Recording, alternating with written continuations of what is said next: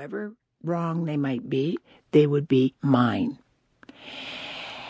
And I thought of all the fences that people had put around me, and suddenly I just wanted to jump outside all those fences. Whatever wilderness was on the other side, I couldn't have cared less. But I was going to be, capital B E, who I am. Present tense, verb to be. Right now, in this moment, live my being. That meant going against a lot of the cultural values.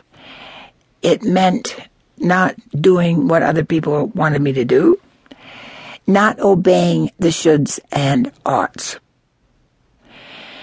So I began teaching school to adolescents. Absolutely loved teaching school. I taught English and creative drama. I had a good home, good marriage. Everything just seemed right. And then when I was about 40, everything started to break up. I couldn't understand it. Nothing on the outside seemed to have changed. And yet, everything was gray around me. And couldn't figure out what was wrong. But I knew I had to leave teaching. The thing that really ticked me off was going out on the street in Toronto one evening and trying to hail a taxi. And I did not have the presence in my body to stop a taxi. And I thought, well, I will find myself and I will go to an ashram in Pondicherry, India. I made that decision right there in that moment on that street. Seems extreme, but I'd read about this ashram and I thought that spirituality would surely be there. Well, I never got to the ashram. I got sick in India before I got to the ashram. And God came to me in the streets of India.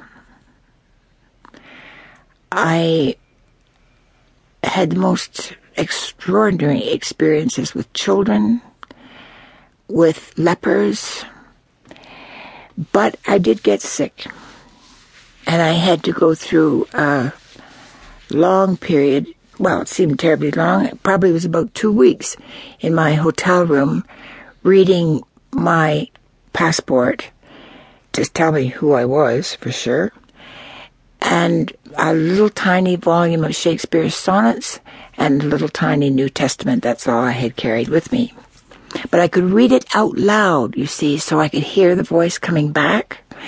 And I knew that I could really understand English because in the culture shock that I was in, I wasn't even sure that I would be able to understand English, so I had to have something to relate to. And I got dysentery, that's what happened.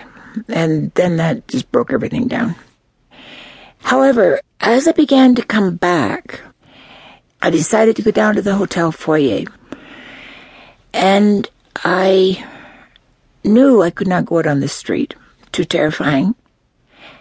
So I just decided to write to my husband. Again, that would be grounding. And I would be in the presence of the Indian people, but not too far in. So I sat on this couch right at the very end, just to sort of cuddle into the end, you know, so I'd be a little bit protected.